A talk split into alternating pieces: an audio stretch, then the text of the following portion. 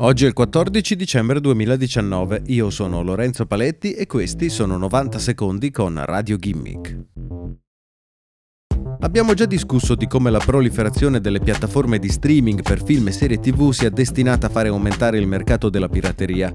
È difficile che una persona si iscriva a tutti i servizi contemporaneamente, ma è possibile che sia interessata a vedere, per esempio, The Mandalorian su Disney Plus, come farlo senza pagare la tassa mensile Disney? Semplice, piratando la serie TV. Non a caso proprio The Mandalorian è sulla buona strada per superare Game of Thrones come serie televisiva più piratata di sempre. Ora, The Pirate Bay, tra i principali siti per la condivisione di file torrent come film, serie tv, videogiochi e software piratati, starebbe lavorando ad un nuovo sistema di streaming pronto a concorrere nell'illegalità con Netflix, Hulu, Apple TV e Disney Plus.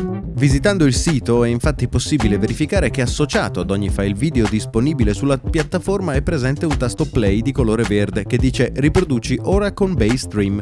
A quanto pare sarà possibile riprodurre direttamente dal proprio browser un file video torrent in streaming senza doverlo scaricare. Il servizio al momento non sembra ancora essere messo in funzione, ma è solo questione di tempo.